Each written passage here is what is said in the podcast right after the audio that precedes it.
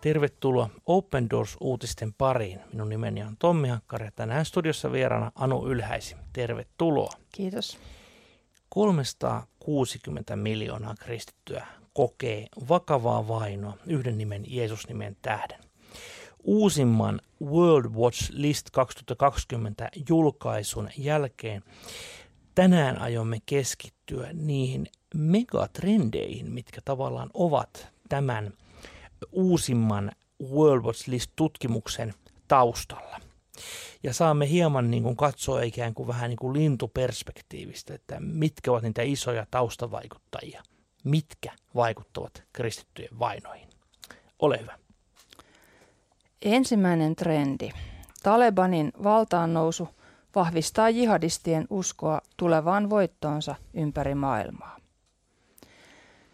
Talebanin valtaan nousu Afganistanissa antoi jihadisteille vahvaa henkistä tukea maailmanlaajuisesti, etenkin Aasiassa. Naapurimaassa Pakistanissa Taleban vahvistui islamistiryhmien juhliessa.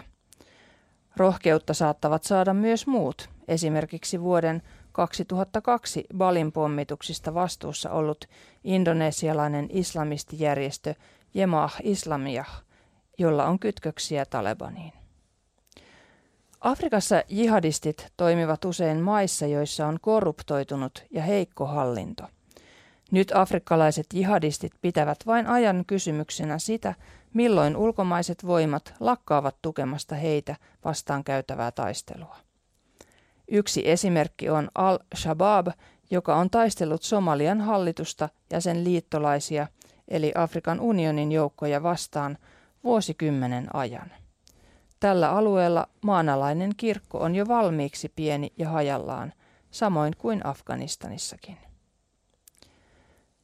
Saharan eteläpuolisessa Afrikassa kristityt kokevat edelleen eniten väkivaltaa.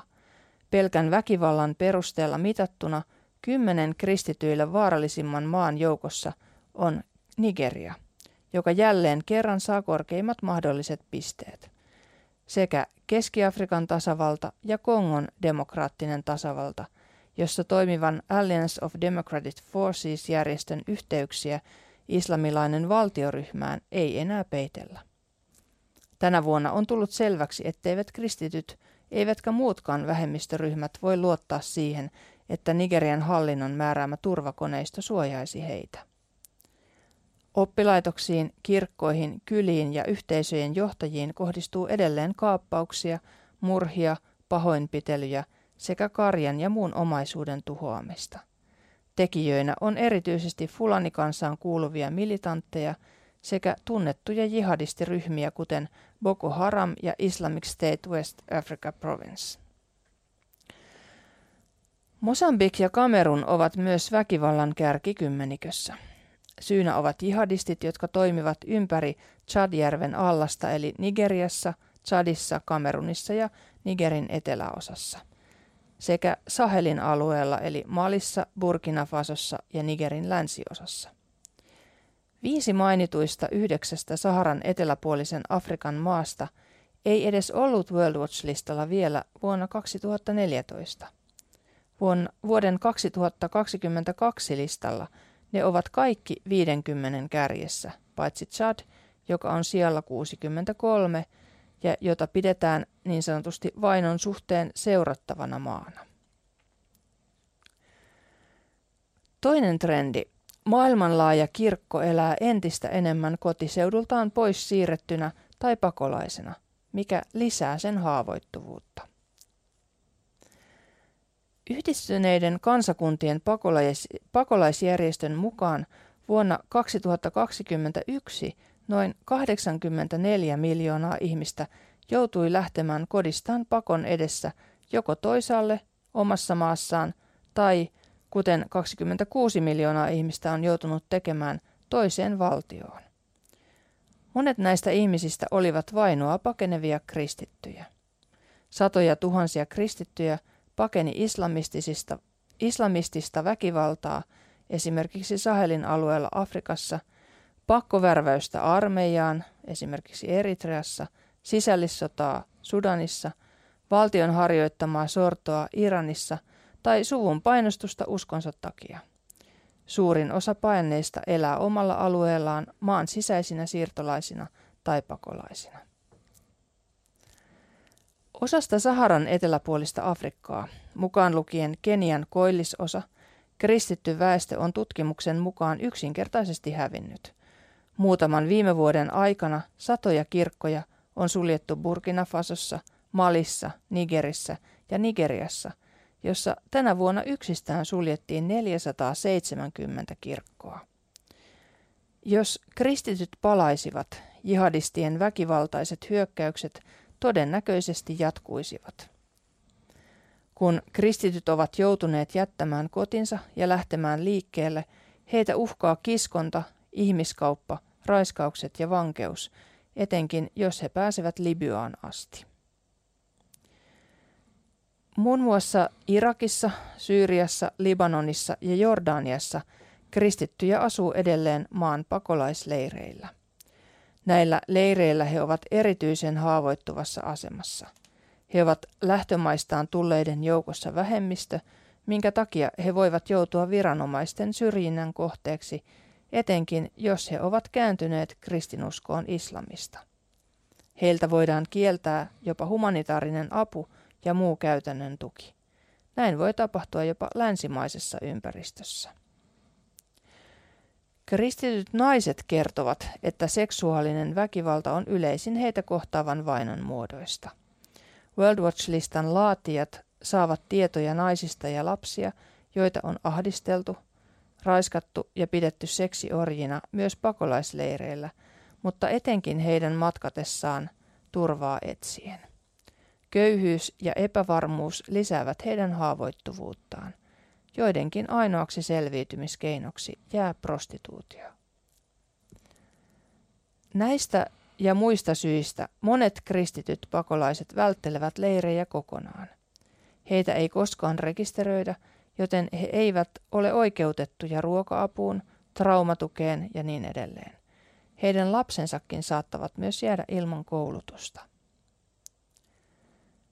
Selkkaus Myanmarissa ko- koettelee Chinin osavaltio, jossa kristityt ovat enemmistönä, sekä kristittyjä vähemmistöryhmiä esimerkiksi Kachinin, Kajahin ja Shanin osavaltioissa. Myanmarin armeija on pommittanut kirkkoja ja myös tappanut tai vanginnut pastoreita. Tutkimus osoittaa, että 200 000 kristittyä on pakko siirretty ja 20 000 kristittyä on painut maasta World Watch List 2022 tutkimusjakson aikana. Osissa Saharan eteläpuolista Afrikkaa ja osissa Aasiaa kristityt lähtevät kodeistaan ja kotimaistaan vastahakoisesti. Heillä ei ole muuta keinoa paeta jatkuvaa oikeudellista, poliittista, taloudellista ja sosiaalista syrjintää ja painostusta. Tämä pysyvä niin sanottu eksodus heikentää kirkkoja nuorten lähtiessä pois niinkin erilaisissa maissa – kuin Nigeria ja Malesia. Kaksi megatrendiä.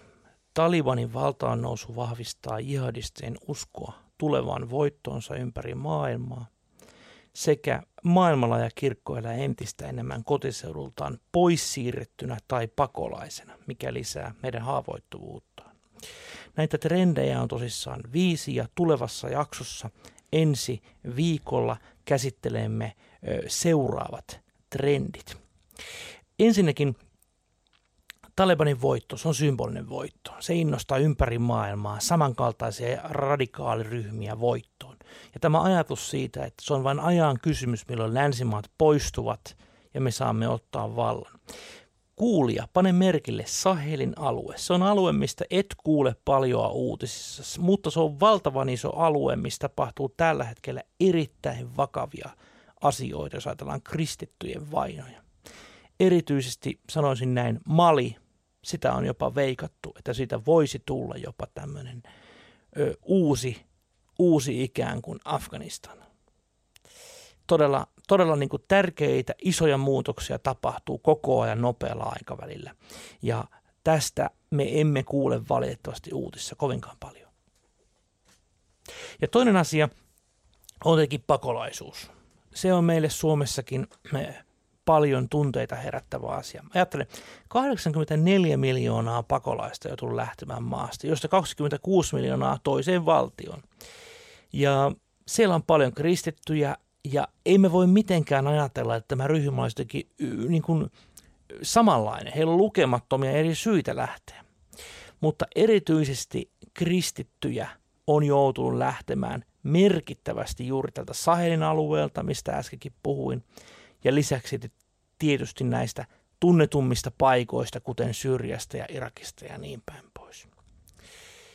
Tämä on hyvin tärkeä meidän ymmärtää, että pakolaisuus todella on valtaosittain sitä, että ihmiset asuvat omassa maassaan, mutta eri puolella maata. Ja vain pieni osa sitten asuu, muuttaa tavallaan toiseen maahan. Ja suuri osa näistäkin sitten asuu itse asiassa pakolaisleirissä. Ja hyvin pieni osa päätyy tänne Eurooppaan, jos näin ajatellaan. Että meidän on ymmärrettävä tilanteen ja tämän pakolaisuuden valtavat mittasuhteet ja sen vaikutukset kristittyihin. Ja väittäisin näin, että kristityt ovat usein jopa kaikkein heikoimmassa asemassa, koska he edustavat vähemmistöä vähemmistön vähemmistöä jopa monessakin tilanteessa. Mm, ja niin kuin täällä sanottiin, että he myös joskus joutuu niin kuin välttelemään nimenomaan näitä leirejäkin, mikä, mikä tuntuu meistä niin kuin, tavallaan sellaiselta kaikkein surkeimmalta ja kauheammalta paikalta, mihin voi joutua, niin edes sinne he eivät välttämättä uskalla mennä sen takia, että heitä siellä vainotaan. Että jäävät niin kuin kaiken ulkopuolelle, niin se on kyllä todella karua. Kyllä. Eli humanitaarinen apu voidaan todella käytännön tuki. Näissäkin ohjelmissa me olemme lukeneet, eh, keskustelleet lukemattomia esimerkkejä yksilöistä, mitkä ovat jääneet tämän avun ulkopuolelle. Ja tulemme näitä eh, henkilökohtaisia tarinoita jatkossakin eh, lukemaan ja niistä keskustelemaan. Mutta ymmärrä hyvä ystävä, me puhutaan isoista luvuista, 360 miljoonasta, mutta jokaisen sen takana on kuitenkin yksilö valtava määrä erilaisia tarinoita. Ja tässä pyrimme tällä kertaa tekemään tällaisen ikään kuin lintuperspektiivin tähän valtavan isoon, vaikeaankin asiaan kuin kristittyjen vainot. Open Doorsin World Watch List tutkimus on todella uraurtava tutkimus ja se on todella luotettava ja pyydänkin sinua hyvä lukija – myöskin jakamaan tätä tutkimusta omissa verkostoissasi, ehkä omassa sosiaalisessa mediassasi, että yhä useampi ihminen kuulisi näistä tiedoista ja myöskin saisi liittyä rukoukseen kristittyjen puolesta, jotka kärsivät vainoa. Tiestän, että joka seitsemäs kristitty maailmanlaajuisesti kokee vakavaa vainoa. Se on valtava, valtavan iso osuus. Lisää tietoa World Watch List julkaisusta löydät osoitteesta opendoors.fi kautta VVL. Jos Jumala suo, kuulemme ensi viikolla ja jatkamme näiden megatrendien käsittelyä tulevassa jaksossamme.